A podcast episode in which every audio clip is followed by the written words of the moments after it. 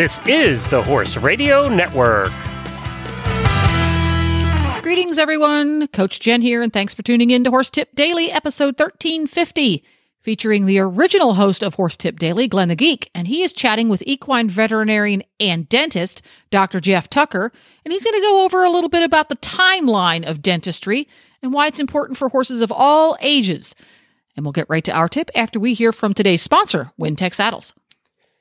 You and your horse can enjoy all the benefits of a lightweight, splash proof, durable, and easy care Wintec saddle. Featuring world leading innovation for your horse's comfort and performance, the Care Cushion System, and the revolutionary Easy Change Fit solution. It's easy to see that Wintec is as serious about your performance as you are. Whether simply enjoying time together with your horse or competing at any level, there's a model in the range for you. Stop by your local retailer and have a sit in a Wintec saddle or find out more about the new and improved Wintec Specialist Confirmation Saddles at wintecsaddles.us. That's wintecsaddles.us.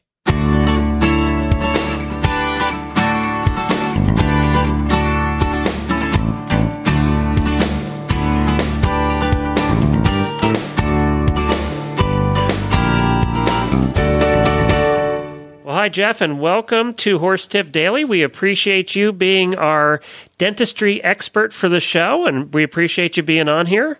Well, let's get to our first tip here. What have you got for us today? Because this is number one, I thought that I would try and focus on the most important thing to understand. Uh, but as a prelude to all my tips, uh, the type of dentistry I perform is the traditional type dentistry. Um, I don't follow the uh, pack the high tech, hang the head from the ceiling type stuff and uh, drugging the horse, every horse automatically. So that puts me actually in the minority.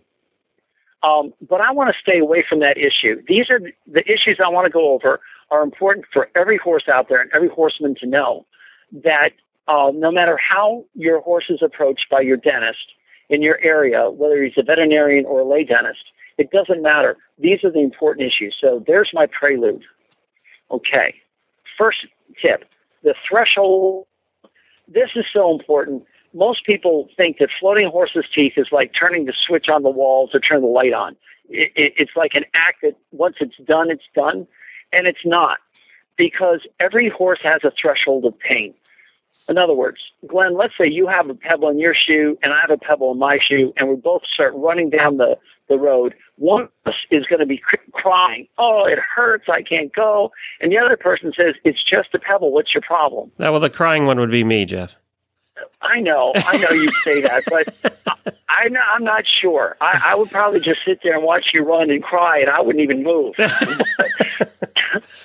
here's the point. You can go out and buy yourself a brand new pair of riding boots, the best pair in the world, and you put a pebble in there and it's going to hurt and you're not going to go. So threshold of pain is important. Each horse is an individual. Um, that kind of leads to one of the questions that's often asked. How often should I float a horse's teeth? And it's not a cut and dry answer. For one horse, you may never have to float its teeth and the horse seems to be fine. And the other one has to be floated every, you know, every three months. It also depends on their age too, but that's a whole different story. We want to stay focused on the tip pain. And I'll never forget this one saddlebred lady who called me up and every six weeks I get a phone call this, Hey doc, it's me. And that was it. They'd hang up. and you knew who it was. and what I had to do. And every six weeks, I had to go out to the stallion and just round off this one area. It'd be smooth as a baby's bottom when I was done.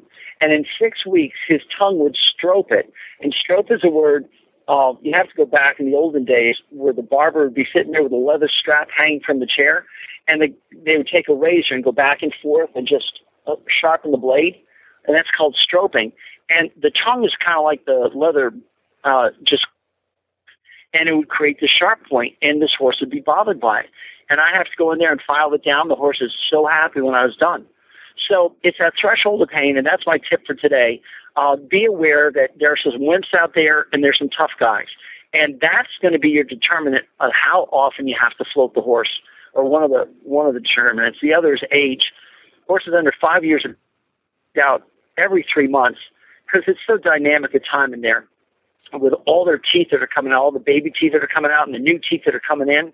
Uh, you can float uh, a horse today, and in three months, there could be four or more teeth in there that are brand new that have never been floated.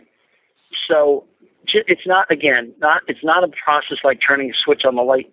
Um, very dynamic thing, and each horse is an individual, and the horse will tell you how often it needs to have its teeth floated. So there's tip number one. All right, great, Doctor. We appreciate that, Dr. Tucker. And we're going to have Dr. Tucker back again. But I tell you what, why don't you give us the, if people want to check you out, now you travel all over the place doing this. You're not just confined to one area like most horse dentists, correct?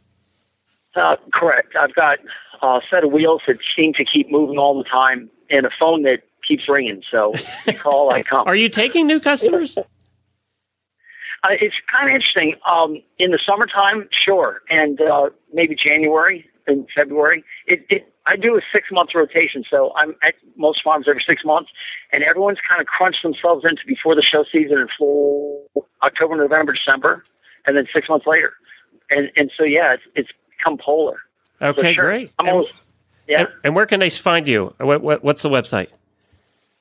theequinepractice.com. It's three words, all smushed together, no space. Theequinepractice.com. And that about wraps it up. You can find links to today's guest as well as lots more tips at horsetipdaily.com.